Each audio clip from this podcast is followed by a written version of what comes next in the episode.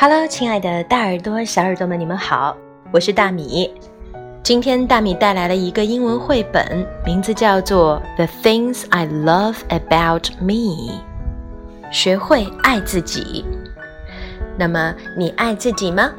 怎么样才是爱自己呢？我们来看看书里是怎么回答的。The things I love about me. I love being me, and these are things I love most. I love my little fingers. I love my wiggly toes. I love my fluffy ears. I love my twitchy nose. And I especially love my great big smile. I love being happy and smiley because it seems to make others happy and smiley too.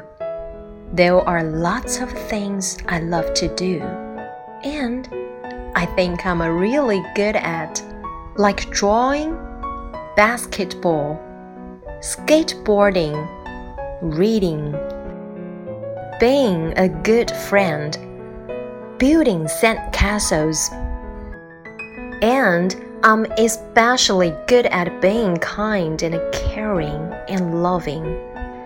Being kind to others makes me feel good about myself. I really like the person I am. And this helps me feel more confident in making good choices for myself. Well, most of the time.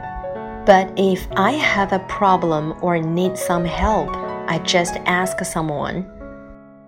I like imagining all the things I could be when I grow up. Maybe a farmer or an astronaut or a circus clown. But most of all, I hope that I still love being me. No one else in the whole wide world is better at being me than me. I love being me. 这就是我们今天的故事了。如果你喜欢，动手点个赞吧，也可以分享到朋友圈。See you next time.